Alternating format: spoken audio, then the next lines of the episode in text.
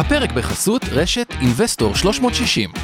רשת הפודקאסטים המובילה בישראל בתחום הפיננסים וההשקעות. הופק ונערך על ידי שמע, פודקאסטים ויצירות סאונד.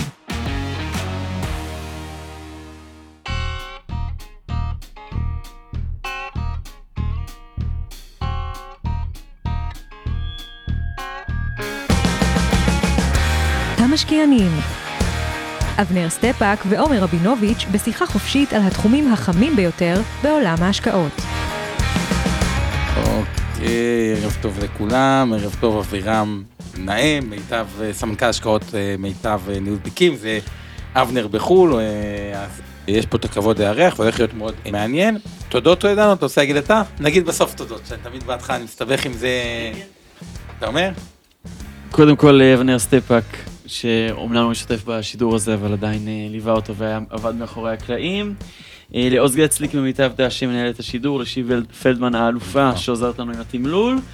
למי שעוזר לנו עם התכנים מאינבסטור, עמי ארביב, אור חלמיש ואורן ברסקי. זהו בינתיים. אז ככה, אה, עוד רגע נתחיל מבחינת המכפילים, אבל אני רוצה לתת ככה את הדברים ממש בפרספקטיבה, ממש מלמעלה.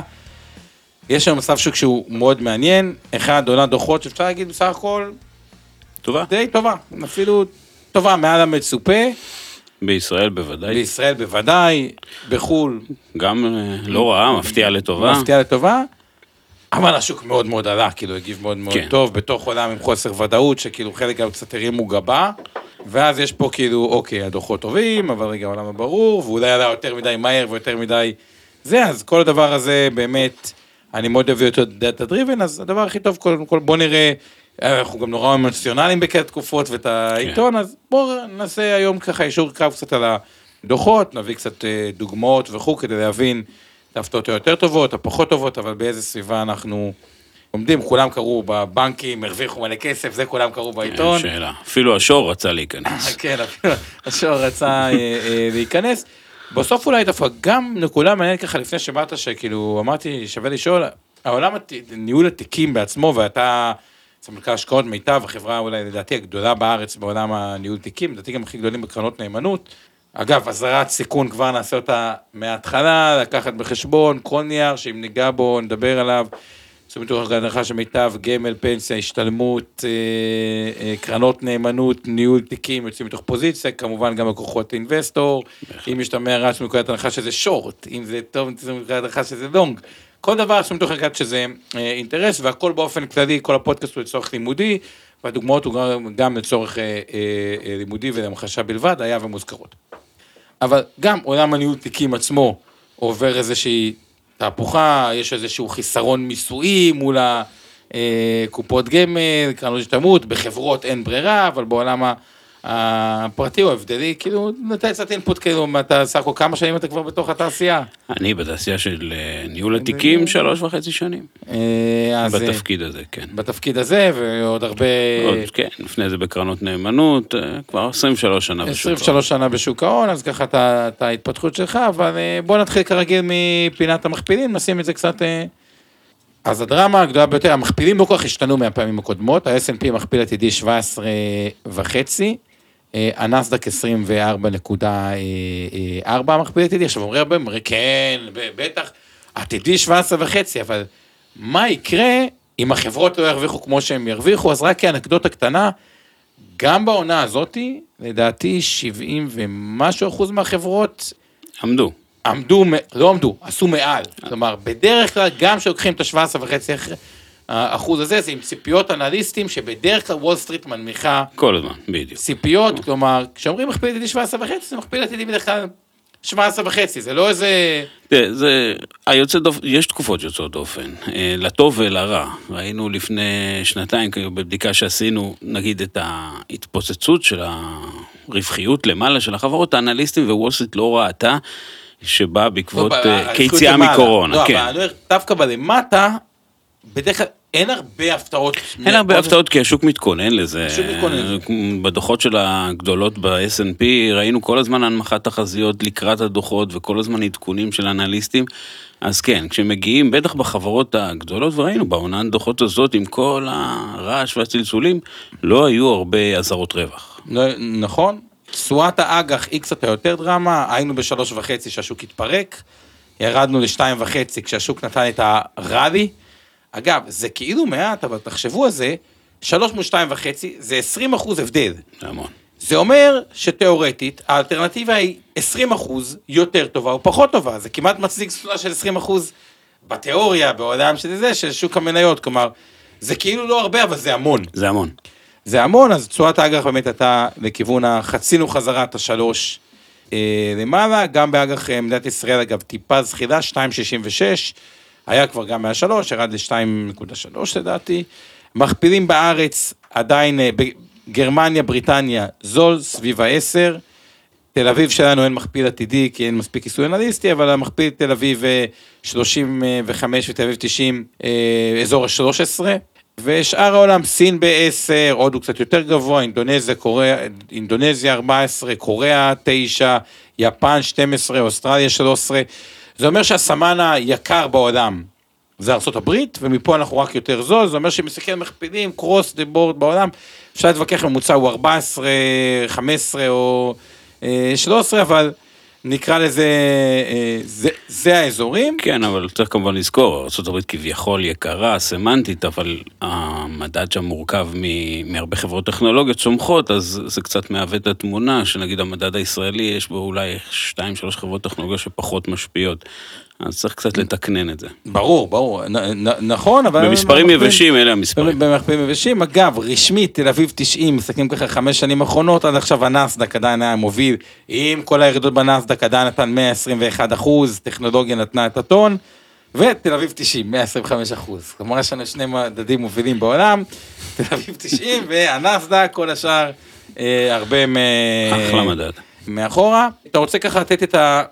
אה, נצלול ישר לסקטור הגדול ביותר בנקים, או שאתה רוצה להתחיל דווקא ממקרו קצת והסביבה, איך אתה רואה את העולם, אולי ומשם- קצת, אה, באמת, אה, אתה נגעת בנושא הזה של הציפיות לעונת הדוחות בארצות הברית, בוול סטריט, באמת באנו עם, עם המון חששות, ו, והתבדינו, או השווקים התבדו, השד היה לא נורא כל כך, ואחרי זה הבנו גם למה, כי הזהירו ממיתון, מיתון, אבל המיתון עוד רחוק.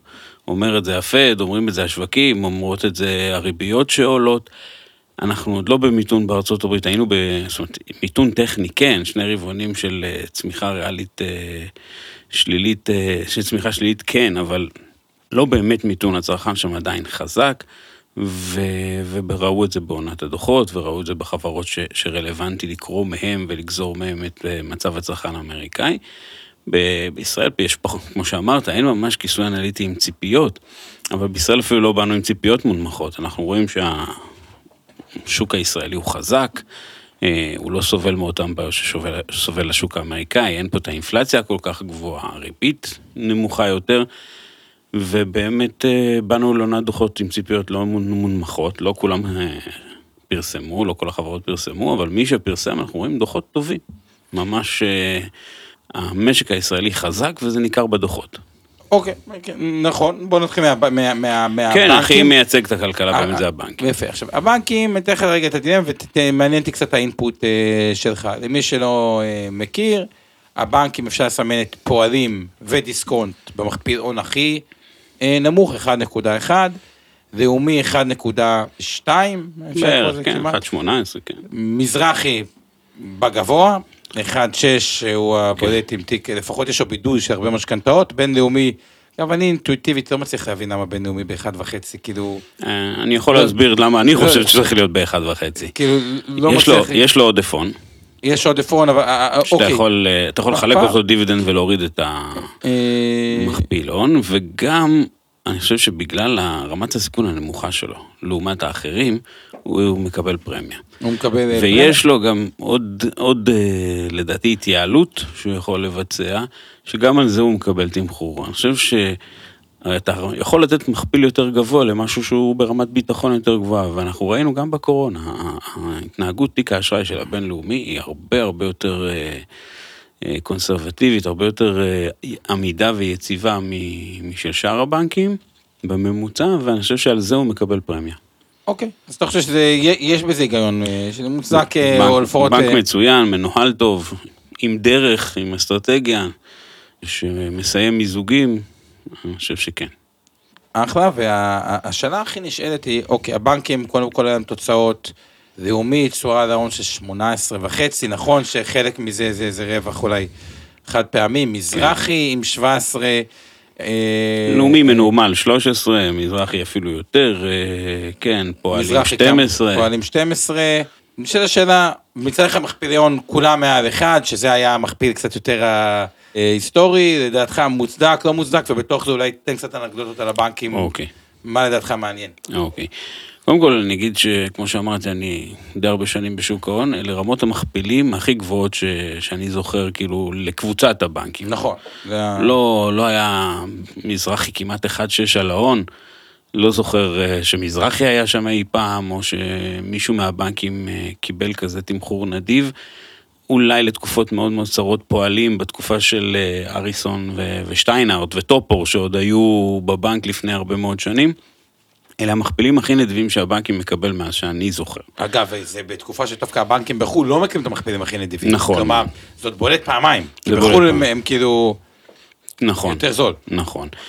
אני חושב שזה קורה מ- מכמה סיבות. ראשית, הבנקים התייעלו מאוד, הם מגיעים למהלך, לאפסייקל שלהם, רזים יחסית, אחרי שהם השילו אה, עובדים, סניפים, נכסים, והפכו אותם להון, והתרגלו לעבוד בסביבת ריבית מאוד מאוד נמוכה, ולייצר את התשואה שהתרגלנו אליה, 9-10 על ההון, ועכשיו שאינפלציה וריבית עולה, זה כמובן נותן להם בוסט לרווחיות, וזה מה שאנחנו רואים כרגע, הם עולים לתשואה מנורמלת של 12, כלל אצבע 12, 1-2 מכפיל הון, מכפיל מה- 10, אני חושב שזה, שזה ראוי, אם, אה, אם באמת אה, זה עם המשכיות, כמו שזה נראה כרגע, זה עם המשכיות. כלומר, לדעתך, או בגדול, סתם כדי לעשות כלל האצבע למי שלא מכיר, בדרך כלל גם אשראי חוץ-בנקאי, או אפשר לדבר על בנקים, מי שיודע לייצר תשואה על ההון של 20% לשנה, מצדיק מכפיל הון 2, מי שיודע לייצר 15% לשנה, מצדיק 1.5, מי שיודע לייצר אה, 10% מצדיק 1, בהנחה שהתשואה של המשקיע הנדרשת היא 10%. אני אתן דוגמה הפוכה, שנים אה, דיסקונט נסחר 0.6 על ההון, כי הוא ייצר תשואה של 6%, מכפיל 10. מכפיל 10, ובדרך כלל משקיעים במניות מצפים ל-10% לשנה. במניות אה. הבנקים עם רמת הסיכון בישראל, שהיום היא, היא חייבים לציין, וראינו את זה בכל המשברים האחרונים, הבנקאות הישראלית הרבה הרבה פחות מסוכנת מהבנקאות בעולם, בטח בארצות הברית, שכוללת גם בתוכה בנקאות השקעות ושוק ההון בפרופורציות הרבה יותר גבוהות. הבנקאות הישראלית, איך- איך אתה מסביר את זה? כאילו, מה מה ההסבר? אני חושב שזה. הרגולציה. הרגולציה. הרגולציה הישראלית מאוד, אה, מאוד אדוקה, מאוד שומרת עליהם, עוצרת להם דיבידנדים עוד הרבה לפני שצריך אולי לפעמים, אה, מעלה להם את אה, אלימות ההון. אני חושב שמהכיוון הזה הבנקים פה נשמרים ונזהרים או מאולצים להישמר ולהיזהר ולא לא מאבדים את השיקול דעת לרוב. ו... וזה שומר על, על רווחיות, זאת אומרת על הפרשות נמוכות יחסית ו... ויציבות. אין, אין לך קריסות אה, של בנקים כמו, אתה יודע, אפילו בנק גדול כמו דויטשה בנק, שראינו אצלו כל מיני עסקאות מטח שמטלטלות אותו, וכאלה. אין, אין את זה, אנחנו זה לא בעיה. רואים את זה בשנים כן, האחרונות. בישראל זה הבנק, האמת, יש בזה משהו keep it simple. נכון. אמרו חוק שכר הבכירים, בואו גם ניקח מנכ"ל שלא... כן, כן. אה, שזה, אבל סך הכל, אז... בנקאות, בנקאות אמיתית. למרות התשואה הגבוהה, למרות העליות המטורפות, אתה אומר, אם התשואה מייצגת היא 12% ותפיסתך היא יותר בכיוון הזה, כן, כן, כן, כן. אה, אנחנו, אני חייב להגיד, אם דיברנו על קצת איזשהו מבט קדימה, המחצית הראשונה של הבנקים, אנחנו רואים בה שני דברים מעניינים. א', הבנקים נהנו מהאינפלציה, כל, כל בנק ברמת ההצמדה של המאזן שלו, מי יותר מי פחות, אבל לכולם יש איזשהו רכיב של הצמדה גם כמה במאזן. אתה יודע בערך? אני חושב שהכי צמודים היו 40-45 אחוז, והם גם מזיזים את זה. וזה תרם להם לא מעט. הרבעון השני היה, נדמה לי, 2 אחוז אינפלציה ברבעון הזה, אז כמובן זה תרם אה, הרבה. ועוד משהו מעניין לשים לב, אנחנו נמצאים, לא יודע להגיד איך לאפיין את התקופה הזאת, אנחנו לא במיתון, אבל אנחנו בתקופה של העלאת ריבית כמובן, או בארצות הברית התחלנו כבר ושמענו ודיברנו על מיתון, אבל צמיחה אדירה באשראי לציבור, באשראי העסקי שהבנקים נותנים, צמיחה במאזנים ובאשראים של הבנקים, עד כדי שחלק מהבנקים נאלצו לעצור דיבידנדים על מנת לא להיקלע לבעיית אלימות הון ולהיות מסוגלים להמשיך לחלק אשראי. כלומר, זה מצטרף גם למה שדיברנו, שהמשק הישראלי נראה חזק. גם הבנקאים חושבים שהמשק הישראלי חזק, הביקוש לאשראי הוא חזק, והם גם מעוניינים לתת אשראי. הם לא מפחדים לתת אשראי, הם לא מודאגים. אגב, וכל הדבר הזה, ראינו את ההשפעה של האינפלציה, כי הם מרוויחים מההצמדה של האינפלציה, רק ברבעונים הבאים נראה את ריבית. הריבית. נכון. זה עוד 0.75, כל המשכנתאות בארץ שצמודות לפריים, זה כאילו... הריבית התחילה לעלות כבר ברבעון השני, אבל כמובן לא על רבעון מלא. לא על רבעון מלא, ועוד 0.75 עכשיו. ועוד 0.75, וכנראה, כבר- נטויה. וכנראה גם יותר, ואת ה-0.75 הזה אתה תראה כבר על חצי רבעון. אה, עכשיו- עכשיו זה כאילו לא כן. נש- נשמע הרבה, אבל כל מי שלקח את ההלוואות מהקרנות השתלמות והפוליסת חיסכון, שהן עדיין היסטורית זולות, הם משלמים להם שלושה אחוז, הלוואה בשלושה אחוז היסטורית זה מאוד מאוד זול, אבל פתאום מרגישים וואו, כאילו כמה זה עלה להם מה-1.1 שהיה לא כזה מזמן, תחשבו אותו דבר, כל הרווח הזה הולך לבנקים עם כל תיק המשכנתאות האדיר שלהם, זה מספרים, זה המון. צריך לזכור, בנק זה חיה ממונפת. עשר פעמים על ההון בערך. אז רבע, שלושת רבעי אחוז, אתה יכול להבין מה זה עושה כתשואה להון על משהו שממונף פי עשר. נכון, אמנם לא הכל צמוד הפריים, אבל לא, חלק, באופן כן, כללי, כן, כן. את הזה. אוקיי, אז בנקים סך הכל נשארת אופטימיות, אה, נקרא לזה זהירה כזאתי. כן, כן, בהחלט. כן. מבחינת דוחות רבעון שלישי, אנחנו חושבים שהם יהיו חזקים, אנחנו די בטוחים בזה. ביטוח. קודם כל, ביטוח אזהרת אה, אמירה כללית. אף אחד לא יודע לנתח לגמרי חברות ביטוח בישראל, ובכל זאת נוצר פה מצב של שתי קצוות.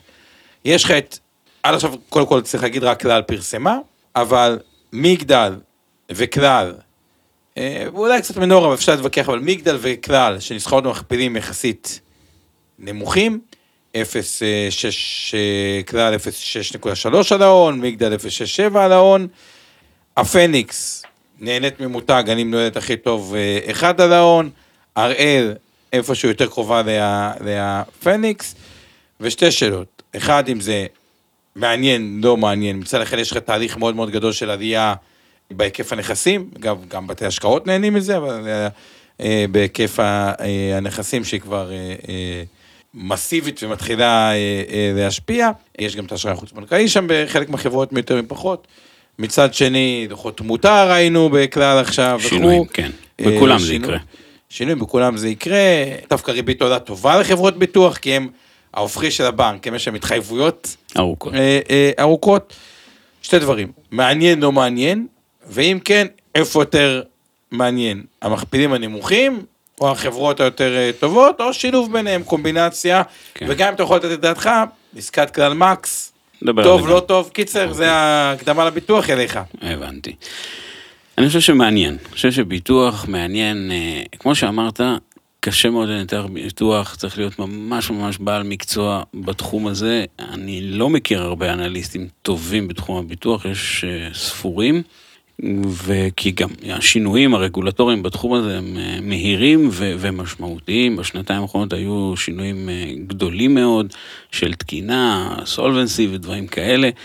אז אה, ממה שאני מבין וממה שאני קורא ו- ולומד, אה, הרבעון הזה אמנם אנחנו נקבל אה, הפחתות או מחיקות או הפסדים בעצם עקב שינוי בלוחות תמותה, אבל כמו שזה נע מפה והלאה, חברות הביטוח נסחרות במחירים הוגנים, שאני חושב שהתשואות להון שלהם יהיו טובות אה, כמו של הבנקים. זה נראה אולי אפילו יותר, כי זה קורלציה אחרת אה, ו... ו וזה התנהגות טיפה שונה, אז אני חושב שזה כן מוסיף לתיק ההשקעות. אנחנו בהחלט מחזיקים ביטוחים, ושאלת איזה. קודם כל אנחנו רואים ששתי אלה עם המכפילים הנמוכים, לא בכדי. במשך שנים הם באמת עושות ביצועים פחות טובים, כמו שדיברנו בבנקים בעבר מה היה, זה מה שאנחנו רואים גם פה. כן, אבל מה שקרה בבנקים, שזה מעניין, דיסקונט היה במכפיל מאוד נמוך, והשתפר. בדיוק, לילך הגיעה, וכאילו, נהנו מכאילו, ברגע שהתשואה להון השתפרה, אז המניה טסה, כי נכון, כאילו נהנתה מזה זה. אבל הם עשו שינוי מהותי, מהותי, אה, בבנק, זה פשוט בנק אה, שונה לגמרי. הם עשו, וזה לקח הרבה מאוד זמן, זה לקח שנים, כמו שאתה אומר, לילך ואחרי זה אורי, זה לא היה עניין של מה בכך, וזה לא בזמן קצר, זו עבודה קשה. ואנחנו רואים, אה, מגדל יש שם חילופים אה, של אה, מנהלים לעיתים תכופות ועניינים סביב הדירקטוריון.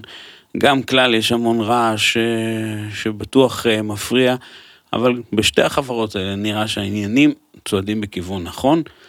להגיד אם הם מדביקים וסוגרים את הפער על החבורה המובילה, אני חושב שזה עוד מאוד מאוד מוקדם, אבל uh, אנחנו נצטרך לראות את זה. אני חושב שצריך לשלב בין שתי הקבוצות האלה.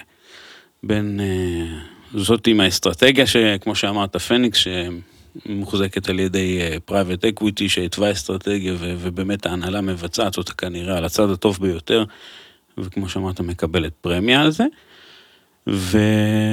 וכן אה, אני מחייב אה, או מאמין ששווה לקחת את אחת מקבוצות הביטוח מכלל או מגדל, שהרבה פחות תלויות שוק הון, אלא יותר אה, תלויות ביטוח ומקושרות לביטוח, מתוך תקווה שבאמת הבעיה הניהולית הזאת תיפתר, ו... שתיפתר את ה... ואז הם יחזרו לקבל מכפילים, אולי להיסחר על ההון שלהם. והבעיות כרגע הן קיימות, זאת אומרת, אנחנו עוד לא קרובים לפתרון כמו שאני מבין את זה, אבל זה יכול לקרות. אה, מילה לגבי מקס? מקס. אנחנו רואים, ש... אם אנחנו מסתכלים קצת אה, על ישראכרט, מה שקרה, בעצם ההסכם החדש עם בנק הפועלים, מקס אה, וישראכרט הם לא בנקים, אבל הם כן צריכים מקורות. ישראכרט חתמה עם בנק הפועלים על הסכם שבנק הפועלים ימשיך לתת לו מקורות על מנת שהוא יוכל לתת אשראי לציבור. שעליו הם מרוויחים יפה מאוד. אני חושב שאת הקטע הזה כלל יכולה, אה, כלל החזקות, כן, יכולה לפתור למקס ו- ולספק לה את ההון שהיא צריכה, וזה יתרון תחרותי למקס. מעבר לזה, זה יכול לספק אה, איזשהו משהו לא קורלטיבי משהו, כן. למשקיעים לשוק, בכל אופן זה, אשראי צרכני בעיקרו, ועמלות, אה, ועמלות סליקה. ימים יגידו אם המחיר הוא נכון. הלוגיקה, אני מבין אותה, היא, היא עושה שכל. נראה שלמקס יש הנהלה טובה. ימים יגידו אם החיבור הזה הוא נכון. אם החיבור עשה טוב או לא טוב, אפשר להגיד כבר, כלל מתחילת השנה קצת בתשואת חסר מינוס 15, לעומת אה, כל שחר עבורה, שרובם בתשואה חיובית, וב-12 חודשים זה עוד יותר בודד. כלל סביב האפס, שכולם סביב ה-25 אחוז. כן, כלל גם עשה הנפקה מאוד מאוד גדולה, אה, בשביל נכון. עסקת אה, מקס או אה, בשביל דברים אחרים, אבל הנפקה ענקית, אם אני זוכר נכון, שגם היא קצת מן הסתם עצרה את המניה, אז אני חושב שצריך להסתכל על זה לטווח טיפה יותר ארוך, כי אם העסקה הזאת תצדיק את עצמה, זה יהיה באמת מצוין, אם לא, זה יכול להיות מאוד מאוד בעייתי, כי זו עסקה גדולה. צריך לזכור, זו עסקה גדולה על כלל, שהופכת את כלל ליותר ממונפת. עסקה חשובה מאוד וקריטית לכלל. את הזה כן, נראה שהמנכ"ל והיורם נווה וחיים מאוד אה, מדברים בעדה. נושא שהוא קצת דיבייטי, ובוא נשמע את האינפוט שלך, נדן מניב. מצד אחד, תשמע, נדן מניב בארץ, כאילו, מלא. ושכירויות עולות, כי כאילו משתמשים בו, תקרא לזה עתק, תקרא לזה זמות, תקרא לזה לא יודע מה, אבל וואלה, בונים פה ומלא, ושכירויות עולות. מצד שני, לא יודע, עבודה מהבית, זומים, דברים כאלה, קצת ירד גם מתחילת השנה, ריביות גם עולות, כאילו מלא מלא מלא השפעות. נכון. שונות ומשונות. אני חושב שזה בדיוק הוקטורים מנוגדים זה בדיוק הסיפור של הסקטור הזה, אני מסכים. וגם פה יש הבדלים, נגיד תיקח את גב ים ועזריאלי, נכון שיש שם עוד פיתוח ודברים, עזריאלי יותר פיתוח, מכפילי FFO, FFO זה הסוג של מכפיל רווח אה, של הבנקים, אז גב ים ב-21, שאבסולוטית זה לא כזה זול, עזריאלי 25. מצד שני יש את החבר'ה היותר אה, זולים, אלוני חץ הוא איפשהו באמצע, 17, מדיסרון עם 15. יש גם את ריט אחת, או את uh, מניבים ריט, נכסים אולי פחות איכותיים, או לוקשנים פחות איכותיים, מכפילים קצת יותר נמוכים. כאילו, איפה גזית גלוב שהיא קצת יותר ממונפת, אבל מחיר יותר טוב. מכפילון יותר נמוך. מכפילון כן. יותר נמוך, כאילו, איפה... בוא נגיד את, איזשהו משהו כל כללי. ואיפה שהוא כן. אחרי זה... על... אה, בוא נגיד איזה משהו, מה מעניין, משהו כללי. אה, אני חושב שמדינת ישראל, מדינה קטנה, צפופה, המרכז מאוד מאוד צפוף. אה, אני אומר את זה הרבה פעמים לאנשים שמדברים איתי על הסקטור, אה, מאוד קשה יהיה למישהו שרוצה לבנות עכשיו את מרכז עזריאלי השני, למצוא קרקע במיקום כזה. מאוד יהיה קשה למצוא עוד קניון רמת אביב ולהקים אותו. הקרקעות האלה אינם. הם לא בנמצא, לכן... ה- אמרתי, הנה, חסן ערפה נגיד. אותך מי שאתה מכיר שם ליד הגרדיה, תשמע, 11 בגלל משרדים רציניים, הרצוג אמרו נכון, בהחלט, אבל גם זה יהיה מוקף בעשרות אלפי אה, תושבים, נכון, אבל וגם הוא התמודד, אתה אומר, ואין עוד אחד, אין עוד אין חסן עוד. אלה נכסים ייחודיים. ו... ואתה רואה גם לא נעשות עסקאות uh, גדולות של נכסים גדולים. אם יש איזשהו מישהו שבלי כוונה נקלע לקשיים ו... ו... ונאלץ למכור, אז מיד דתים uh, שלושה ארבעה מציעים ו... וקונים. הנכסים האלה הם יחסית נדירים, הקרקעות האלה הם נדירות, המיקומים האלה הם נדירים. ואם דיברנו מקודם על הצרכן הישראלי שחזק, זה מסביר שבמגמה ארוכת טווח האוכלוסייה פה צעירה, האוכלוסייה פה לומדת לבזבז, אה, רמת החיים פה כל הזמן עולה, ואם אנחנו לא מסתכלים ככה רק לרבעון שתיים או אפילו ארבעה רבעונים, מסתכלים שנים קדימה, אלה נכסים שכנראה יהיה מאוד מאוד קשה לטעות בהם. אני מדבר על הנכסים המובילים של החברות הגדולות. למרות שעדיין בונים, עליהם, נגיד, תואר שני, זה כאילו חתיכת מבנה שמוסיפים, כאילו... אני מדבר כרגע על אה, מסחרי. פחות... אתה מדבר אה, רגע על מסחרי. מסחרי, אוקיי, לא אוקיי. משרדים. אני מדבר על מסחרי. כן, אוקיי, כלומר, אתה מדבר יותר על זריאלי מדיסטרון, כאילו, כן, בהקשר הזה. ב- בדיוק. אני מדבר על המסחרי וגם... אה, כן, על זה אני מדבר. במשרדים, קודם כל אנחנו רואים שאין... אה, אז רגע, אתה די שורי סך הכל על ה... כן, כן, כן, אני אקח אותך למה שאמר, אה, גם הדוחות של עזריאלי טובים, גם הדוחות של מליסון הם טובים. עלייה ב... קודם כל תפוסות גבוהות מאוד, תפוסות שיא. אה, עלייה של 8% בחידושי שכירות, עלייה של 17% לסוחרים חדשים, זאת אומרת לא מחדשים אלא מצטרפים חדשים. גם מצטרפים ב-17% וזה ב-8%. ב-8%. ברור שחלק מזה זה האינפלציה, אבל לא תמיד, יש שווקים ויש מקרים שאתה לא יכול להעביר את כל האינפלציה לסוחר או לצרכן. נכון. בשווקים חזקים, שהכוח אצלך, אתה יכול, ואפילו יותר מזה, וזה בדיוק מה שקורה. אני אקח אותך לרעיון של אה, מנכ"ל עזריאלי שאמר, אנחנו בתפוסות שיא, ויש לי בקשות להגדלות של שטחים מסוחרים קיימים, שלא לדבר על סוחרים אה, חדשים. אה, ממש תור זהב, תקופה נפלאה לנדלן המניב, וזה נשען על פדיונות, אה, בענף הזה נהוג אה, אחוזים מפדיון. אה, של הסוחרים, פדיונות שיא, פדיונות מאוד מאוד גבוהים, יכול להיות שזה מקרי, אחרי קורונה, פיצוי על קורונה וכאלה, אנחנו יכול נצטרך... גם תזת המזגן, פשוט שבישראל זה מקום בילוי, כי חם...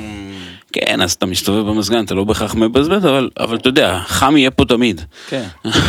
אני לא רואה את הכדור הארץ מתקרר בקרוב. אוקיי, אז לגבי זה הבנתי, לגבי הנושא של משרדים. משרדים שנראה לי, כאילו, לא יודע, אינטואיטיבית, לכולם יש אינטרס כל הזמן להגדיל, העיריות, לזה, זה הארנונה, ועד עכשיו זה נספג, אבל כאילו, השאלה אם קשה, הספיגה הזאת, קשה לומר. צריך לזכור, וגם בהקשר של המניב, מסחרי וגם בהקשר של משרדים, מדינת ישראל בריבוי טבעי אדיר, שאין אותו כל כך בעולם המערבי. ריבוי טבעי של כמעט שלושה אחוז.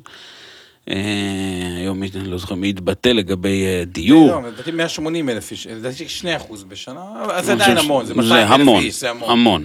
אז uh, כשאנחנו מדברים על משרדים ועל על כמה מצטרפים למעגל העבודה כל שנה וכמה הוא גדל, השנתונים, אנחנו מדברים, אנחנו צריכים הרבה מאוד משרדים, לא תמיד, לפעמים יש בום של בנייה שהוא לא תואם בדיוק, הרי זה לא לינארי, אבל אני חושב שהצורך הוא קיים. פה נכנס הסיפור של עבודה מהבית, פקקים, אה, חוסר יכולת להגיע למשרד, ואני מחלק את זה לשתי אה, קטגוריות אה, סכמטיות שאני עושה את זה, תל אביב הייטק, לא תל אביב הייטק.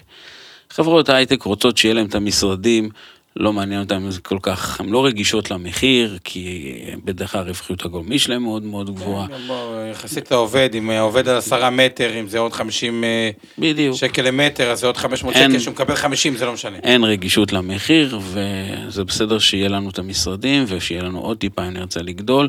זאת הראייה שלהם עד עכשיו, אני לא חושב, לא אומר שהם בזבזנים, אבל אני חושב שזו אסטרטגיה מחושבת, זאת אומרת, זה, זה, זה מתוך חשיבה, הם, הם עושות את זה, וכנראה שזה נכון עבורם. רוב ה... בוא נאמר, חברות ההייטק הגדולות בישראל רוצות לגדול. רוצות לצמוח ו- וחושבות שיש להם מקום לצמוח, ואני לא מדבר על חצי שנה או שנה של משבר כזה או אחר, אני מדבר באופן כללי. הן רוצות מראש את הספיירים, שיהיה לי את. הקומה 2, 3, 5 קומות כן, ספייר. וההייטק כנראה ימשיך להיות הענף המועדף בישראל ובעולם, והטכנולוגיה תהיה הענף המועדף בישראל ובעולם, וכנראה עובדים בתחום הזה יצטרכו יותר ויותר ולא פחות, בהשוואה לכל ענף אחר, ולכן אני חושב שבתחום הזה, גם אם יש איזושהי בטן, אני לא חושב שזה דרמטי. לג- לגבי אה, לא תל אביב ו... ולא הייטק, זה כבר עניין שבאמת הרבה יותר היצע וביקוש נכנס פה, וזה אני חושב באמת קשור, יותר יהיה רגיש למיתון ויותר רגיש לשיעורי אבטלה כמובן, אה, אבל כמו שאמרתי, בהסתכלות טיפה יותר ארוכה, עם ריבוי טבעי כזה, גם אם יש קצת עודף, הוא ייספג. הוא ייספג, מאזנים את זה, עוצרים טיפה, מעכבים התחלות בנייה. ומבין החברות, מה, איזה אזורים נגיד יותר, אה, מה יותר, מה פחות? אני מה- חושב שזה עניין של, של העדפה אישית, אבל אני, ברמה האישית שלי, מעדיף את המסחרי, בגלל הבהירות, בגלל, כמו שאמרתי בהתחלה, שאלה נכסים שהם אה, one of a kind בישראל. המשרדי זה יותר כאילו המדיסון עזריאלי. כן. כאילו, ה- כן, כן, כן. זה עם הריטל גם. כן, שאני חושב שהן גם מנוהלות שתיהן, עם הנהלה מצוינת, ואנחנו, אני רואה בדוחות שאנחנו קוראים בדוחות שלהם על, נכון שיש את עליית הריבית, שהיא גם, גם במחירי ההיוון פוגעת בש, בשווי ובשערוך, ו- זאת אומרת בשווי יותר נכון, וגם מבחינת אה, עלות גיוס הכסף, אבל לצד השני אנחנו יכולים לראות את העלייה בשכר דירה, יותר מהותית. ואת הפרויקטים החדשים ואת פרמיית הייזום שברגע שהם ייכנסו לענווה כל הנכסים האלה, אז יש באמת וקטורים מנוגדים, אבל בהסתכלות ארוכת טווח אני חושב שהחברות האלה, הצמיחה שלהם לאורך שנים היא, היא די מובטחת. אז אתה אומר, רגע, ובתוך הנדל"ן המשרדים, יש לך מצד אחד גביהם יותר הייטק, ויש לך אלוני חץ, כאילו באזורים של המשרדים, או שאתה פשוט באופן כללי כבר מעדיף? יודע, אלוני חצי פחות פיור פליי, חברה מצוינת, אבל uh, יש שם, נכנס שם את העניין של אנרג'יקס, ש... כן, ירוקה. שזה אז אה, קצת קשה, ויש שם רכיב משמעותי של חו"ל, אה, אז אני פחות יכול להשוות אותה, אני חושב שהיא קצת יותר עומדת בפני עצמה. אמות היא יותר אה, אולי השוואה, זאת אומרת אמות שבבעלות אלוני, היא יכולה להיות יותר השוואה. שתי חברות מצוינות לאורך זמן, ואני חושב שהם ידעו לווסת את, אה, גם אם ייווצר איזשהו עודף במשרדים, אני חושב שידעו לווסת את זה. זאת אומרת, אה, אנחנו הרי לא מסוגלים, כשאתה מקים בניין, כמו שאתה אומר, טועה, או לא יודע, איזשהו בניין של אה, 50 קומות, אתה, שזה בערך 60 אלף מטר, אתה לא מצפה לאכלס אותו לא בחצי שנה, ובדרך כלל גם לא בשנה. זה לוקח יותר זמן. ולכן גם בנייה של מגדל כזה אורכת 4, 4 וחצי שנים, אנחנו מדברים עד לאכלוס מלא בערך על 5-6 שנים, זאת אומרת, אתה לא יכול לפגוע בסייקל. אוקיי, בוא נעשה... אז סך הכל אתה בסדר עם חברות כן, הנדל"ן, נכון, אני רואה שכן, כרגע, אוקיי. אם אנחנו אומרים שהכלכלה הישראלית לא רואים בה חולשה. אז אז אנ- אז הם- אפרופו צפיפות, חברות הבנייה, בדומה לבנקים, המכפיליון הכי גבוהים שהם היו אי פעם, זה גם תחומים של מכפילי אחד שנהפכו להיות כן, יותר, בטח אה, אאורה שיותר ב- ב- במתחדש אה, וכו', אבל גם יש לך את פרשקובסקי, האמ- האמת, כולן. רוב כולם נסחרות מעל ההון העצמי. מצד שני, שוק נדל"ן חזק, קרקעות ישנות, שכאילו הרווח היזמי, אצל מי שיש קרקעות ישנות. אצל מי שיש יש קרקעות. חלקים עם קרקעות יקרות, את החלקים הקרקעות גם אה, אה, יקרות, שוק נדל"ן צפוף, אבל הזכרת את אזור המרכז, היה לנו וובינרים ראשונים מגורית, עשה ניתוח, יש חוסר אין ש- אין ספק. בדירה, סתם נתון שהיה מאוד מעניין, שאני לא הכרתי אותו אגב, היום על, על צורך יש לך 90, כאילו, פעם היה יותר דירות מ, מ, מצורך, כאילו היה זה לדעתי המספר היה זה 105 על 100, היום זה 92, כאילו ממש יש לך משפחות שגרות בתוך, אצל ההורים, אצל הזה, הרבה... אני הרבה חושב ביקוש שזה- כבוש אני וזה, חושב- איך אתה רואה סך הכל את הסקטור של אני- חברות... אה, אני חושב שתמיד, אה, זה תמיד היה, זה הכל עניין כמה קשה לקנות דירה, לפי הפרמטרים של אה, כמה משכורות ו- ו- וה- והריבית. הולך, נהיה יותר ויותר קשה אה, בישראל לקנות דירה, ולו רק בגלל הסיבה הפשוטה, יש, עוד, יש הרבה סיבות, אבל הסיבה הפשוטה שכשמחיר המוצר עולה, ההון העצמי בשקלים שאתה- שזוג צעיר צריך להביא, עדיין אני חושב שהדירה הנמכרת ביותר זה איזושהי דירת ארבע חדרים סטנדרטית, כן? אה, זה מה שרוב הציבור אה, צריך, או רוב הזוגות הצעירים. יכולים להשאיר את עצמם, גם זה כן, בקושי. גם זה בקושי. אז. ההון העצמי שאתה צריך להביא בשקלים, הוא פשוט גדל בעשרות אם לא ב, ביותר מזה. וזה מרחיק הרבה מאוד אה, אנשים. יש טענה שכל תוכניות המחיר למשתכן בעצם האירו ביקושים שלא היו בכלל, כי, כי אם יש הזדמנות להשתתף בהגרלה ו, ולזכות בדירה, מה, אני אוותר על ההזדמנות הזאת? זו החלטה באמת אה, הגיונית לבקש להשתתף ב... וזה פתאום הפך אנשים ש... או זוגות שבכלל לא חיפשו דירה, פתאום למחפשים. ואולי זה משפיע על הסטטיסטיקה ש... שאתה ציינת. אבל העובדה הפשוטה היא שאין דירות ריקות בישראל. נכון, 100 אחוז פסס, ממש קרוב מאוד. כן, מאוד מאוד קרוב. אני זוכר משבר הנדל"ן מגורים, זאת אומרת שמחירי הדירות, שכשהיה קשה בישראל באמת למכור דירה, שפרסמת אותה שישה, שבעה, שמונה חודשים ולא מכרת, זה היה לפני 20-25 שנה. היה עודף. בדיוק, אבל אנחנו לא שם, יש מחסור. אנחנו דיברנו על הריבוי הטבעי, אנחנו יודעים שלתכנן דירה בישראל זה בין 9 ל-10 שנים, תשתיות לוקח המון המון זמן, מאוד קשה. כל הממשלות יודעות שזה הגביע הקדוש, לזכות בקולות של זוגות צעירים, משתדלים, רוצים, זה מאוד מאוד קשה ולא מצליחים בינתיים. כש, כשתראה דירות ריקות, תדע שהמחירים הולכים לרדת, בינתיים אין דירות ריקות. אין דירות, אז חברות הבנייה סך הכל, עם התמחור הזה, אתה עדיין חושב שכאילו... אני חושב שהכוח בידיים שלהם, כי הן יושבות על הנכס שזה קרקע, הן יכולות לווסת את התחלות הבנייה, הן יכולות להוריד אותם, לסיים פרויקטים ולא לפתוח חדשים, ו- ואז בעצם הן מחזירות הון הביתה דרך אה, הון חוזר. אני חושב שאם אנחנו אומרים שדירה זה מוצר במחסור, כשמחירי הדירות ירדו, זו כנראה לא תהיה סיבה לשמוח. זו תהיה סיבה להיות מודאגים, כי כנראה שיהיה פה מיתון חריף. הבנתי, ואתה אומר, סך הכל אופטימיות זהירה גם לגבי חברות ה... ברמת המשקיעים, כן, אני לא רואה, בהסתכלות ארוכת טווח, מי שיושב על קרקעות היסטוריות, מי שיודע לעבוד יעיל לאורך שנים, מי שיש לו... אגב, בין החברות איפה היית יותר יותר המקום של אה, אאורה, שזה חדשות עירונית, או כאילו אתה רואה את זה זה, או, או דברים, או אפריקה, או... אני חושב שזה שילוב. אני חושב שצריך גם את זה וגם את זה, כי התחדשות עירונית לוקח זמן הרבה פעמים, וזה לא תמיד בתלות בידיים שלך. ממה שאנחנו רואים, ההתחדשות העירונית זה אולי הדרך הכי זולה להשיג קרקע במיקומים טובים, אבל זה תהליך ארוך שלוקח זמן. אני חושב שאם אנחנו מדברים שהביקושים חזקים בסקטור הזה, אז אני רוצה את הסקטור. כסקטור, אני... הבנתי, אתה אומר עדיף את הסקטור. כן, אולי אני נזהר מחברות ספציפיות שאני חושב שקנו קרקעות יקרות, אבל כנראה שגם זה הרוח הגבית של השוק יכולה לתקן. אבל חברות ותיקות אה, שמתנהלות טוב, אז בסך הכל כסקטור, אני פחות מחפש להמר על ווינר פה. אגב, מעניין, כי מתשואת ה-12 חודשים האחרונים, אז היא דווקא חיובית, אבל מתחילת השנה יחסית...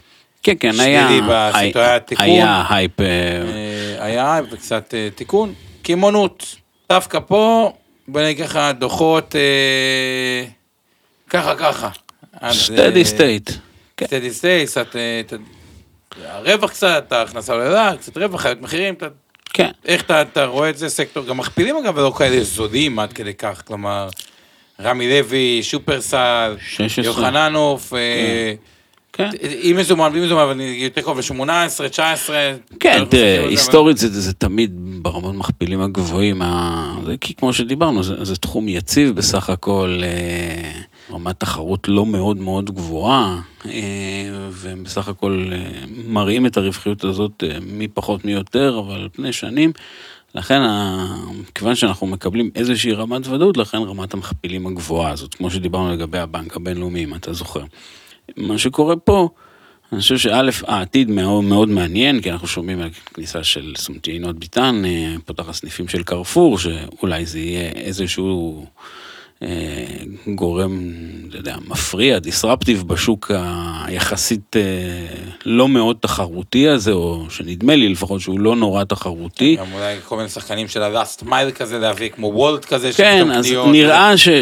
נראה שאנחנו עוד יכולים לקבל פה כל מיני חדשות באמת בקטע של last mile וקצת חדשנות. ו... ונראה שהשוק היחסית מאומדן הזה יכול להיות מעניין.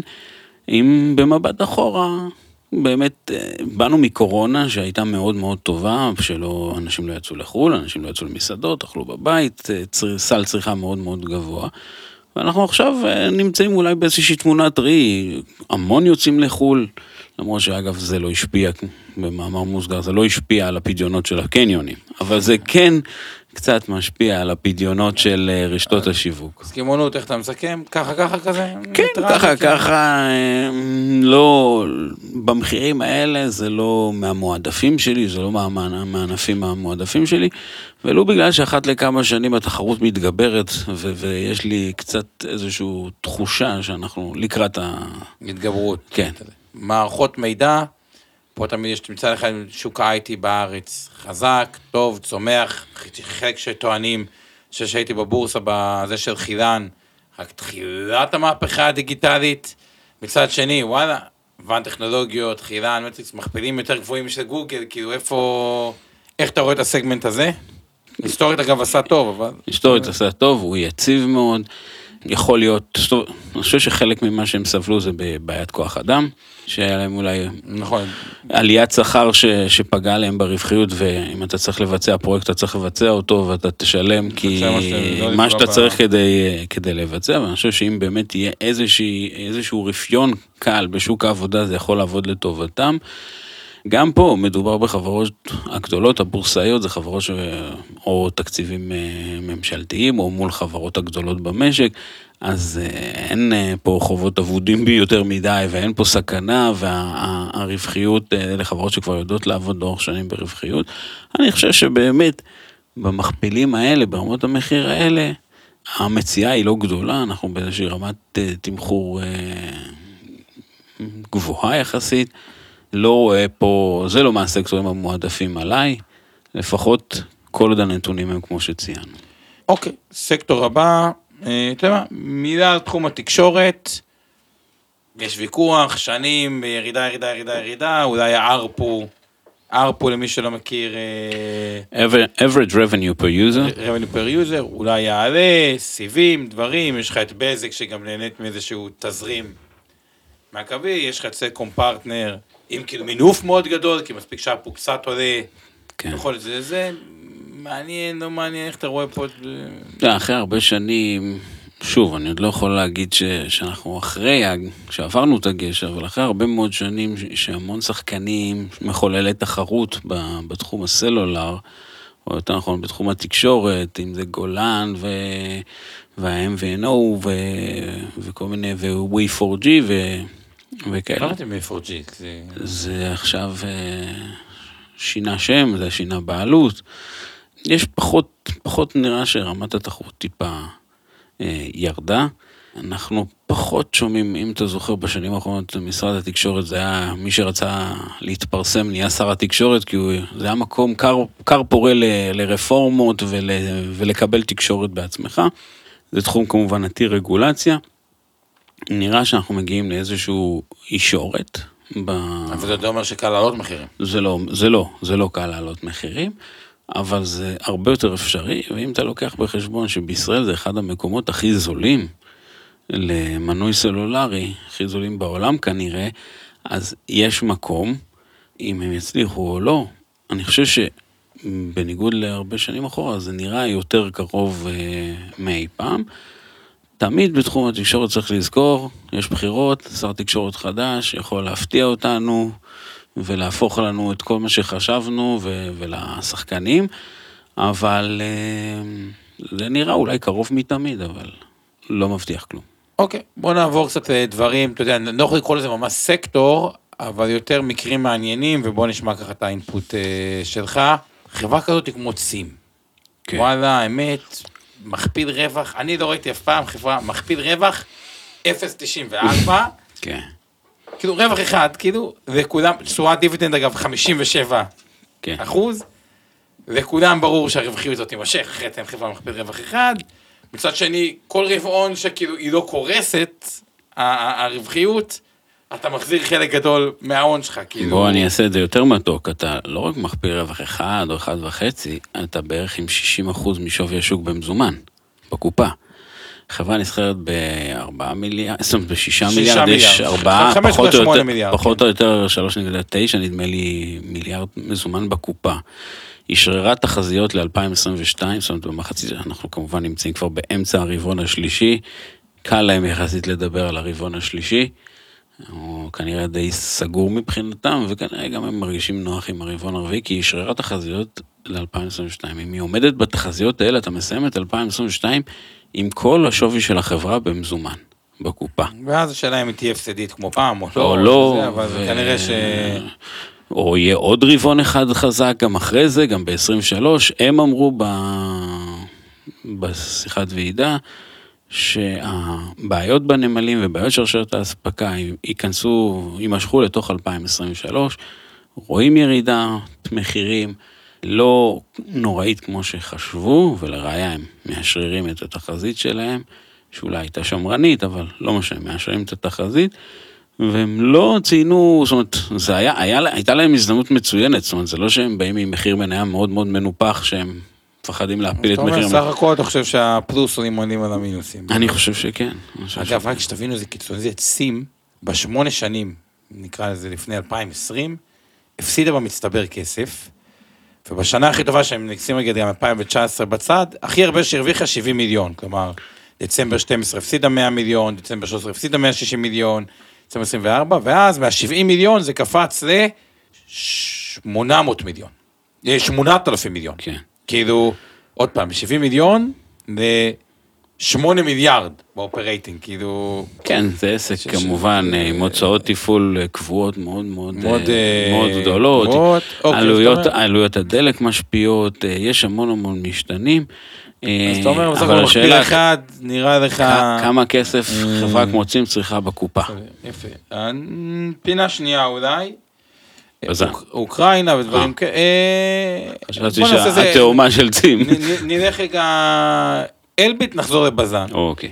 אלביט כביכול מלחמה וזה דברים, אולי יותר הזמנות, מצד שני בוא גם מחירים בהייטק עלו, הזמנות זה לא תמיד מיידי, המניה קצת עלתה, זה אומר שמכפיל יותר גבוה, גם חברה פרויקטלית, כלומר זה לא חברה עם אה, תזרים כמו חילן או זה, זה כאילו צריכה פרויקטים בשביל להרוויח, היא צריכה פרויקטים, אבל, איך אתה- אבל, אה, אבל אתה בדיוק, רואה איך- שזה מתנהג אה, כמו, כמו באמת, אה, גם בחילן או במטריקס, אתה לא יודע מתי נגמר פרויקט, מתי התחיל פרויקט. כי בסופו של דבר, לא אם יש לך.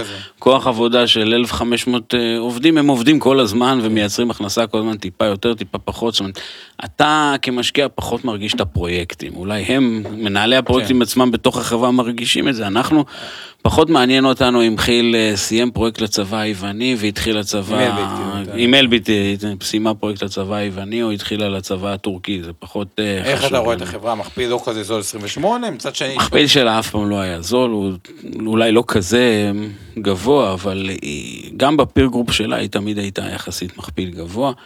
חברות איכותיות בדרך כלל באות עם מכפיל גבוה, אני לא יודע אם הוא צריך להיות כזה גבוה, אבל אה, אם יש סיבה למכפיל גבוה באלביט, אז זה עכשיו. כמו שאמרת, המלחמה באוקראינה, והציפייה שהיא ריאלית יותר מתמיד, שבאירופה יביאו את אה, אחוז תקציב הביטחון למה שהוא צריך להיות על פי אה, נאט"ו, על פי הסכמי נאט"ו, עכשיו יש להם גם סיבות מאוד מאוד טובות, כי כן. האיום הוא ממשי והתממש, הסיכון התממש, מה שנקרא. יש, אה, יש סיבות לראות את הצבר גדל, ובאמת, אה, באלביט ראינו צבר גדל, אני לא יודע אם זה כבר קשור, אבל ראינו את הצבר מ-13.6 עובר לגדל ל-14.1 מיליארד. זה הש- השתרשר בסוף, ואני חושב שהטוב עוד לפנינו בהקשר הזה, כי תקציבים ביטחוניים, אנחנו יודעים, זה לוקח זמן, אשרור זה לוקח זמן, בדיקות לוקחות זמן.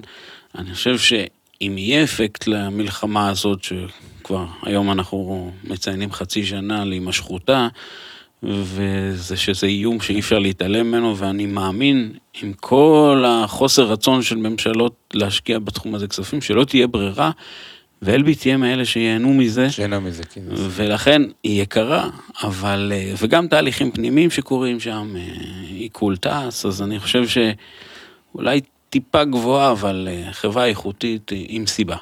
ציינתם אה, את אלביט, יש לנו שאלה מהקהל לגבי אלביט. יגאל אוקיי. שואל, אה, שהם פרסמו בדוחות שעליית שער המניה גורמת לעלייה בהוצאות החברה על שכר. העובדים. כן, על אופציות. וזה מביא לפגיעה במחזיקי המניות. נכון. תוכלו להסביר את זה? אופציות נכנסות לכסף. אופציות של. עובדים נכנסות לכסף, וכמו כמו בכל חברה, זה, זה מדלל, ואז זה פוגע ב-EPS, ברווח למניה, כי יש יותר מניות. אני לא בטוח שבאלביט, אני חושב שזה אופציות פאנטום, אבל לא משנה, אז, זה הוצאה כספית, זה לא בדילול. אבל אה, אני חושב שדרך זה זה מגיע. אה, כן, אני חושב שלמשקיעים אין מה, אין זכות להתלונן על עליית מחיר המניה. כן. זה קצת אוקסימורון. אה, סחורות, אוקיי, הזכרנו את בזן, אבל בואו כבר נתייחס, כאילו, אפשר את בזן, אם יש לך משהו על כי- כימיקלים מישראל, אולי החברה לישראל בדרך כלל חברת החזקות או לא, ניומד, אה, בכלל, אתה יודע מה, כל סקטור האנרגיה, מבזן לחברות, לדברים, אוקיי, הולכים כל מיני אנרגיה ירוקה, אבל כן. עדיין צריך את ה... זה קשור. זה קשור. הולכים לאנרגיה ירוקה אה, עקב ה-ESG והתקינות, הרצון להיות אה, תקינים פוליטית. השקיעו פחות בדלק מאובנים, באירופה ובעולם באופן כללי, בנקים מימנו פחות את הפרויקטים האלה, ואנחנו רואים את המחיר הזה עכשיו. אם זה במחירי נפט, במחירי גז, אה, אנחנו מרגישים את זה, בגז כן השקיעו, אבל בנפט אנחנו מרגישים את זה. בז"ן זה עובד לטובתה, מחירי הגז המאוד מאוד גבוהים באירופה, שנדמה לי שעלו במאות אחוזים, אה, הגז משתמשים בחצר המפעל לכל התהליכים, ה... התהליכים הפטרוכימיים. אה, התייקרות הזאת הביאה לשיתוק של אה, מזקקות אה, של בתי זיקוק אחרים. מעלה את מרווח הזיקוק, כרגע בז"ן נדמה לי במרווח פי שלוש מהמרווחים, מהתקופות הטובות של המרווחים בתקופות שהן לא מלחמה. היו תקופות של מרווח אפס וגם מרווח שלילי. אה, אני עדיין, היא גם מכפיל כאילו יחסית 3 מ-8 כן. ונקודה 3, עלתה 100 אחוז כבר, כן. וכביכול עדיין, כן, אבל קצת צברה חוב במהלך הקורונה, שעכשיו אה, היא תוריד אותו יפה עם, ה, עם הרווחיות הזאת של הרבעונים האחרונים. אה, כל יום שאנחנו ממשיכים במרווח זיקוק כל כך גבוה, שווה המון המון כסף לבז"ן, גם פז דרך מגזר הזיקוק שלה, אבל במידה פחותה. אין ספק שאם למישהו יש תחזית לגבי התמשכות המצב הזה, רוסיה, אוקראינה והתמשכות הלחימה, אז אפשר להגיד ולהניח שזה ימשיך להשפיע על מחירי האנרגיה באירופה ועל מחירי הגז, בטח לחורף, כי חסר, יהיה, כנראה יותר, חסר יותר גז בחורף, וזה כפי הנראה יעבוד לטובת בז"ן. כמו שאמרתי, כל רבעון כזה שווה המון המון כסף לבז"ן, אני מכפיל שלוש וחצי, זאת אומרת כל רבעון כזה זה רבע משווי החברה, זה עשירית משווי, כן, ש- שישית, כן, כן, שישית כן. משווי, עשירית משווי חברה זה המון.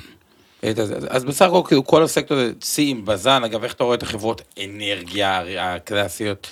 אה, אגב, גם כי"ל, כאילו, אתה יכול לטעון, מחירי מאוד, גבוהים של ה... האמת היא לא רק, היא יותר, היא הפכה להיות חברה יותר מגוונת, היא לא רק מכירה... אה, אבל אבל עדיין, אבל עדיין מכפיל היא. נהנית מזה שבלרוסיה לא מייצאת את נכון, הסחורה שלה. היא מכפיל זול, אבל על מחיר סחורה יקר, כאילו, ואז אתה תמיד שואל את עצמך, זה תמיד ככה בחברות סייקליקליות, כי יש לך את הפחד, זאת אומרת, יש לך... המחיר הוא זול כי יש לך פחות מקום לעלייה. כי זאת אומרת, את ה... התסריט החיובי כביכול יתממש לך, אז מה, לאיזה עוד תסריט חיובי אנחנו מחכים?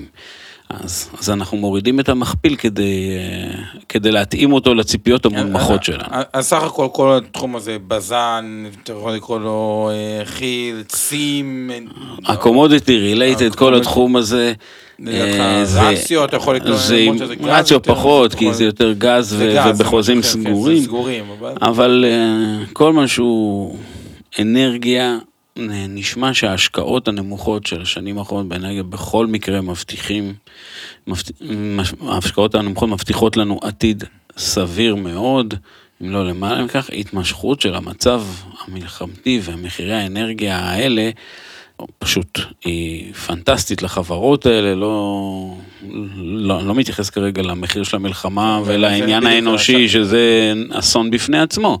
אנחנו מדברים כרגע כלכלה, אם בז"ן ממשיכה את השנה ככה, היא במקום אחר, עם צים כמו שדיברנו, זאת אומרת, אנחנו, זו רווחיות ש...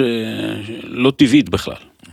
כן, זה האמת, בהקשר הזה שמעתי דווקא פודקאסט מעניין עם אה, על אה, אקסון ושברון וזה, שכאילו התזת בסיס, האמת זה היה לפני הקורונה, חבל שלא הקשבתי יותר אגב, יישמתי יותר מהפודקאסט, אבל הוא אמר תזה נורא בסיסית. כל כך שונאים את התחום הזה, כן. שהתת השקעות, אגב, פעמיים שונאים אותו. בגלל private equity לא רוצה להשקיע בדברים, הוא אוהב להשקיע עם מינוף, אבל בדברים, אגב, נכון גם לגבי מכרות נחושת וכאלה, בגלל שהתחום הזה כל כך משתנה, לא השקיעו בזה הרבה כסף. נכון. וה-ESG גם, הבורסאיות לא השקיעו הרבה כסף, זה לא היה פופולרי, ופיתוח בחדש, ופתאום המשוואת ביקוש היצע קצת נשברה, קצת מזכיר את סקטור הנדל"ן כן, פותחים בארץ. בגרמניה מכרות פחם. אה, כן, ואז פתאום אתה הולך ל- ל- ל- לפחם, והנקודה אומר, לפתוח נגיד חוזה לדעתי מ- מ- ניקל או מ- או מתכות, זה ארבע שנים. כאילו, זה לא כן, שנפטר. כן, כן, כן, זה לא מחר בבוקר אתה פותח את הדלת של המכרה, וזה זה לוקח זמן. וואלה, זה לוקח זמן. להשמיש אותו, כן. להשמיש, להביא כן. אה, קידוח עמוק, אה, זה, לעצב את זה, שגם לא... אז אתה סך הכל עדיין חושב שזה... אני, חושב שכל עוד המצב אה, המיוחד שהביא לאירוע הזה נמשך, אז אה, זה יימשך. אני לא יודע, בוא ניקח- פה צריך פרשן אה, מדיני. מדיני. בוא ניקח קצת חברות ממש גדולות, שהיה איתם איזה, נגיד מיטרוניקס כזה, חברה ענקית, שדווקא היה דוח מעורב, דווקא הגדילו יפה את ה... זה מה, יש לך איזה מילה על מיטרוניקס להגיד? מיטרוניקס, ה- הדוח היה טיפה מאכזב. גם uh, הצמיחה הייתה נמוכה יחסית, 14 אחוז, 13 אחוז צמיחה, year on year, שחיקה ברווחיות הגולמית והתפעולית, היא נסחרת במכפיל 22, לא מאוד מאוד זול, זה איזושהי חזרה לשגרה מתקופה יוצאת דופן של קורונה. חברה מצוינת, אה, מוצרים מצוינים, אה, כן, מובילים בתחום שלהם. זאת אומרת, אין לי מילה רעה להגיד על החברה, פשוט הציפיות של השוק אולי היו גבוהות מדי, כי החברה הרגילה אותנו לטוב. טוב, את זאת אומרת, ה... אה, מה אתה, רוצה מחברה שצמחה 14 אחוז, כמה כאלה יש? אבל אה, כשהתמחור היה כל כך גבוה, האכזבה היא יותר גדולה, ויש לי רשימה של עשרות חברות שאנחנו קוראים להן חברות קורונה, שכוכבן אה, זהר. מה שנקרא בקורונה. אילקס מדיקל, אתה אה, בלי סוף, בחו"ל יש אה, כמובן עשרות כאלה שאפילו לא ידענו שהן חברות קורונה והם בסוף גילינו, אפילו וולמארט נפגעה מזה, שקיימת כבר 200 שנה, אני לא יודע כמה, ואז אה, אז כאילו אין, אה, כנ- כנראה שהעקומה תתחיל אה, להתיישב, ומיטרוניקס תישאר חברה טובה, אני מאמין, ועם מוצרים טובים ועם R&D חזק, ש- שתביא לשוק עוד, אה, עוד מוצרים אה, שיגדילו את ה- את המכירות, אבל אה, יחסית הציפיות טיפה חלש. טיפה חלש. אנרגיה ירוקה במילה, גם מכפילים, אה, האמת, לא יודע איך בדיוק, זה הכל שם צבר הזמנות כזה, אני לא בדיוק, המכפיל פחות מספר את איך, הסיפור איך שם. לנתח את זה בכלל, יש צבר של איך תדע, יבצעו, לא יבצעו, כמה טוב יבצעו, כאילו, אני חושב שהסיפור פה הוא באמת, אה, אה, מה שאמרת אגב הוא מאוד מאוד נכון, כמה יבצעו, זאת אומרת זה, כמה, זה מאוד לא פשוט לבצע, זה, כן, זה יודע. אנחנו בשוק ההון יודעים למתוח קו באקסל או לסכום את כל הפרויקטים ואת כל הלידים ואנחנו אומרים זה, זה ייצר חשמל. מאוד מאוד קשה להביא את זה לידי ביצוע, מאוד מאוד קשה לעמוד בזמנים, לחבר לרשת. זה נכון שזאת העבודה שלהם, כן? משנה אבל- אבל, אה, אבל מכפילים נדיבים, כאילו, לא... מכפילים מאוד מאוד נדיבים, אבל כי כשאתה מסתכל, הפוטנציאל הוא אדיר. הפוטנציאל הוא, הוא, הוא גדול, הוא אינסופי, אנחנו מסתכלים על ביקוש אינסופי ומוכנות להשקיע בתחום. החוק, אה, חוק עידוד ההשקעות אה, שעבר עכשיו בארצות הברית, שממשל ביידן העביר והתעכב המון המון זמן יחסית עם ההעברה שלו עבר, מה שכרגע נראה clear sky עבור החברות האלה, ובאמת הם נהנו בחודש האחרון מבוסט אה, בשווקים. הסקטור הזה נראה טוב בלי קשר לרבעון, אני פחות מסתכל דוח, כמו שאמרת, כי, כי מעניין הפוטנציאל, אנחנו משלמים כיום מחיר על פוטנציאל עתידי, אנחנו משלמים של- על פוטנציאל של עוד שלוש וארבע שנים כבר במחיר היום. מתממש. אחלה, ואם לא, אז זה יכול להיות אה, מכה בכנף. איך אתה, אתה חייב להאמין שאתה נמצא בחברות שהפוטנציאל יתממש, כי אחרת אתה באמת יכול להיות, אה, המכה לא תהיה קלה. אבל אה, אני חושב שיש, זה כבר די ענף, זה כבר אפשר לקרוא לזה ענף בבורסה הישראלית של האנרגיה המתחדשת, יש לא מעט חברות שעוסקות בזה, יש כמה מצוינות שעושות את זה מצוין ועושות delivery, וכל רבעון שעובר מבטיחות הבטחות מקיימות אותן, צריך להיצמד אליהן, ואני חושב שהטרנד הוא חזק מאוד, זה, זה mega trend, זה מתחבר והועצם למה שדיברנו עליו במלחמה ובתת השקעות בדלק מאובנים, הכל לטובתן. אה, רק צריך להיות, אה, זאת אומרת, התמחור יקר. כשאתה מתמחר אחורה, פוטנציאל, אם הוא מתממש, יש עוד מקום. יש עוד מקום. אוקיי, ככה, סיכום, וככה, לפעמים אני אוהב ללכת מהמקרו למיקרו, ולפעמים מהמיקרו למקרו. כשאתה רואה את, אה, אתה גם מכיר את האלטרנטיבה באג"ח, בוא, אתה כן. בניהול תיקים, בסך הכל את המניות, בוא נדבר רגע על השוק הישראלי, כי מאוד מעניין לעשות לו סשן על השוק האמריקאי, אבל היום זה ככה התמקדות בדוחות כספיים כן. של ישראל. סך הכל, שדווקא מתוך הדוחות, כאילו מתוך המיקרו, כשאתה בוחן בין האלטרנטיבה למניות לאג"ח, נראה עדיין על פניו שכאילו, איך אתה... תראה, אני, אני, אנחנו דיברנו על דוחות רבעון שני, אבל כמובן הם לא עומדים בפני עצמם, זה אתה לא, חייב, עם זה, קדימה, עם זה עם הכל, תחזית קדימה ומה דעתך וכל מה יש לך שציינת. את כל מה שאתה מכיר, פלוס כן, הרבעון כן. האחרון שלך עוד איזה אינדיקציה. בהתחשב בזה שאני חושב שבאמת האינפלציה בישראל היא לא מאוד גבוהה, וגם אם היא תעלה, הריבית בישראל תעלה לשלושה אחוז, זה עדיין תהיה אינפלציה, אה, תהיה ריבית ריאלית של חצי אחוז אה, חיובית. זאת אומרת, זה לא, זה עדיין סביבה די מרחיבה, היסטורית. זאת אומרת, זה לא מספרים, כרגע בתחזית שלנו, מה שאנחנו רואים משוק האג"ח, אלה לא מספרים שאמורים להעיב על שוק המניות. וכשאתה בא ומסתכל מה קורה בשוק המניות דרך הדוחות, אתה רואה שהמצב טוב. המצב טוב, אז הוא יכול להיות טיפה פחות טוב, אני חושב שאם באמת אה, העולם, אירופה בכלל כנראה במצב אה, לא טוב כלכלי, וארצות הברית כנראה תיחלש והולכת להאטה ואולי אפילו למיתון, זה ישפיע עלינו, אין ספק. אבל עדיין אני חושב בהסתכלות ארוכת טווח, כי גם, גם התקופה הזאת יום אחד תיגמר, היא עוד לא הגיעה, אבל יום אחד היא תיגמר, ואני חושב שהבסיס האיתן של החברות שדיברנו עכשיו, צריך לזכור, אנחנו מדברים על החברות המובילות בישראל. זאת אומרת, אלה הווינריות, כי הן נסחרות בבורסה והנגישות שלהן להון היא גדולה, והן פשוט חברות גדולות ויציבות, הן עברו את הקורונה בלי אגב, מענקים ובלי כלום, ו- ו- ו- והן נמצאות בתקופה נפלאה כרגע. אגב, צריך גם לזכור עוד יתרון אחד של החברות הישראליות, או כל החברות בעולם, שהשוק אג"ח פה, הביקוש לאג"ח הוא כל כך חזק, שחברה כמו עזריאלי, יש לה נגישות הון יותר זולה מחברה, לא יודע, מכל חברת נדל"ן כמעט בעולם. גייסת חוב באפקטיבית, באפס פלוס מנד. כאילו. נכון, נכון, נכון. אה, נורא קל לייצר ככה ערך, כאילו. נכון, אני חושב שזאת גם העוצמה של חברה בורסאית אה, שמשתמשת בשוק האג"ח, יש לה פשוט עוד כלי אדיר, כי חברות גדולות הן בדרך כלל צרכניות של, של חוב ושל זאת של אשראי, ו, וראינו את זה ב, במיוחד ביתר שאת בקורונה, ששוק האג"ח נשאר פתוח רוב הזמן לחברות האלה. בזמן שאולי הבנקים קצת הקשיחו ונבהלו, וזה היתרון, שכל כל החברות האלה ישבו עם אה, מזומן לשנתיים ושלוש במאזנים, עקב שוק אג"ח מצוין שהיה, והם בכלל לא, לא דאגו מגלגול חוב או ממחזור חוב.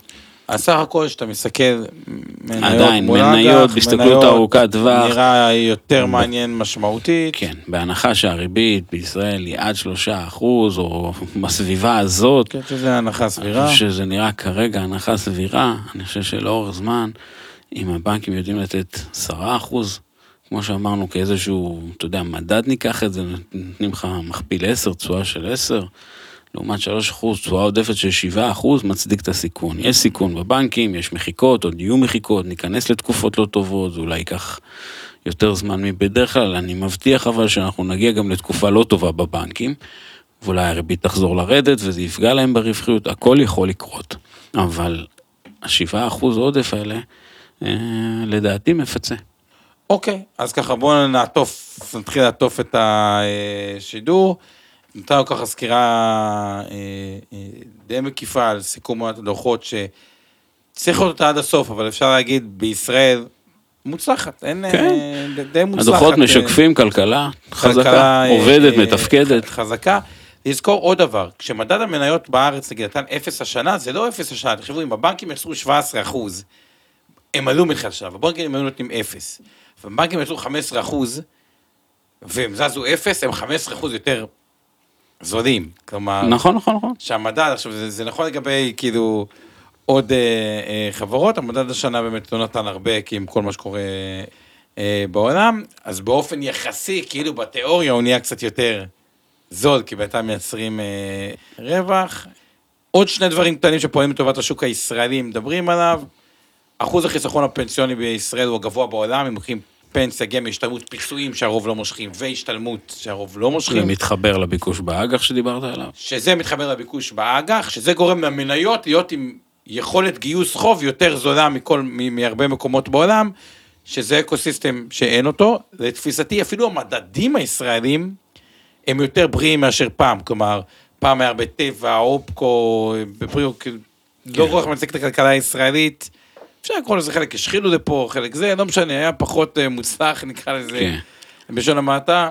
היום החלק שלהם אתה יודע, אני מזכיר לך שכשהנסדק רץ במשך שנתיים, אנחנו התלוננו על המבנה של המדדים הישראלים, שהנציגה הטכנולוגית היחידה שלו הייתה אולי נייס, אחרי זה הצטרפו קמטק ונובה. אגב, אה, סקטור השבבים בעולם, מה אתה במסחר אה, קמטק- קמטק נובה, במילה? הייתי בקמטק בשיחת ועידה שלה, אמרה שחודשיים, שני רבעונים קדימה היא עדיין רואה ביקושים חזקים, וזה היה רבעון שיא, הרבעון השני היה רבעון שיא, זאת אומרת היא לא רואה מקום אה, לדאגה. כמו שאנחנו אמרנו תמיד, תמיד שמשהו גבוה אנחנו מאוד מאוד חוששים ומפחדים, אבל אם מסתכלים על איזושהי מגמת על, העולם כנראה יותר טכנולוגי ויותר דיגיטלי מאשר פחות דיגיטלי עם הזמן. זאת אומרת, אה, אני אומר את זה כל הזמן על סייבר, לא יהיה יום אחד שנקום בבוקר ויהיו פחות איומי סייבר מאשר מאשר אתמול, אז כנראה גם, גם בתחום הזה זה עובד לטובתם. אה, התמחור, ובחברות האלה אני אומר, בחברה שאתה 1,500 אחוז, אתה אומר, בטח המכפיל נורא גבוה.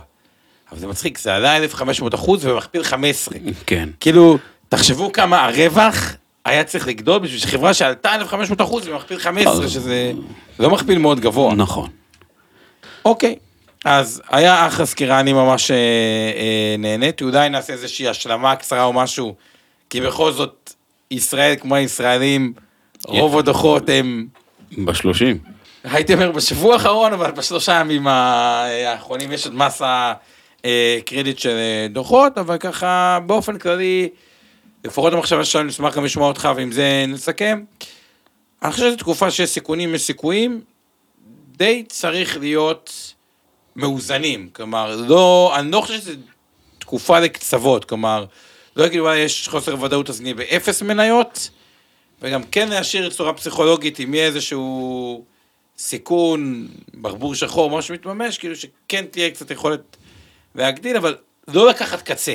כאילו, היא תקופה יחסית להיות חד משמעי. מאוזנים, אני- זה אני. אני מאמין באידיאולוגיה הזאת תמיד אגב, אני חושב שאיזון בחיים ובשוק ההון הוא חשוב מאוד ולא לקצוות אף פעם כן, אתה יכול להגיד, in קצת אה, יהרוג אותך אבל לשני הצדדים. אבל אני- אם יש לך רצועה, אוקיי, אתה היית ממש באמצע הרצועה, או קצת יותר אפילו, כלומר, אם יש לך רצועה אפילו. טיפה ומטה, כי אנחנו, ב...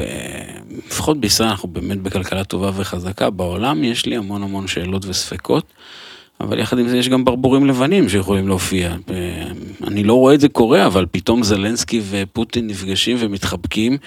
מה שאני מזכיר לך בשבועיים הראשונים של המלחמה, כל אוקראיני ורוסי שנפגשו היינו בטוחים שיש שלום.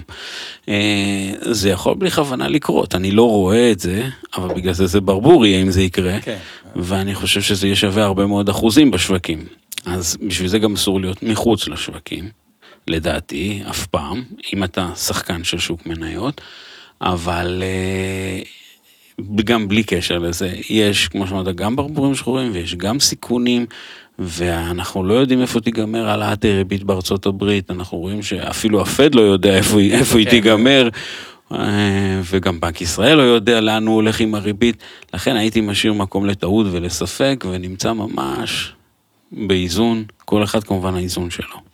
הבנתי, אז תודה רבה. אזהרת סיכון פעם אחרונה, ציון דגול אחת, דיברנו, ומשתמע משום מה שמשהו חיובי המניה או שלי מניה, הכל מתוך אינטרס, או מכל הנחה שבלונג, בשורט, או בכלל כל מיני אינטרס, בין אם זה קופות גמל, קרנות השתלמות, קרנות נאמנות של מיטב דש, או של אה, אה, אינבסטור, המטרה בפודקאסט הזה היא כמובן פודקאסט לימודי, ועוד השראה, ושכל אחד צריך את השיקולים שלו, התייעצויות שלו, אה, וכו' וכו'. תודה רבה, אני. מאוד נהניתי, תודה כמובן, וטולדנו. חכה, אתה צ- אתה צריך להכין אותי, אני לא ככה... לאבנר סטפאק, מאחורי הקלעים, לעוז גציק ממיטב דש שמנהל את השידור, כן. לאיתן גרבר שלא הודינו לו עדיין שעושה את שפת הסימנים, נכון. לשיר פלדמן שעוזרת לנו עם התמלול, שפן אלופה, אתה תמיד אומר, אני אתקן אותך, תמשיך. אה, אבנר תמיד אומר, ולעמי ארביב, אור חלמיש ואורן ברסקי שעוזרים עם התכנים. תודה לכולם, לילה טוב, אה, וביי בינתיים. הפרק בחסות רשת אינבסטור 360. הופק ונערך על ידי שמע, פודקאסטים ויצירות סאונד.